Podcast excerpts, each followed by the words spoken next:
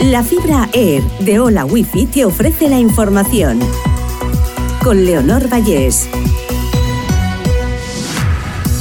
Repasamos las noticias más destacadas de este jueves 15 de junio.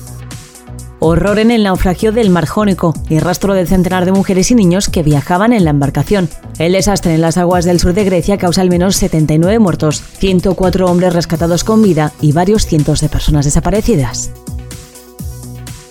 España buscará un impuesto mínimo común de sociedades y culminar la unión bancaria durante la presidencia de la Unión Europea. Sánchez marca como prioridades reindustrializar la Unión Europea, avanzar en transición energética y justicia social. La gasolina y el gasóleo suben ligeramente y suman su segunda semana al alza. El litro de gasolina se vende a 1,58 euros de media y el del diésel a 1,41, unos niveles que aún así continúan rondando sus mínimos anuales.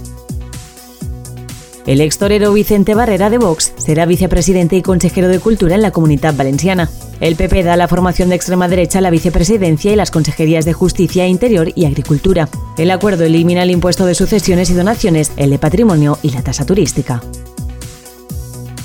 La Agencia Estatal de Meteorología anticipa el regreso de las tormentas tras varios días de calor en la Comunidad Valenciana. Se esperan lluvias y tormentas para el fin de semana. Los termómetros, por su parte, quedarán anclados en los 30 grados de máxima. Hola Wi-Fi, velocidades de fibra, vivas donde vivas, te ha ofrecido la información.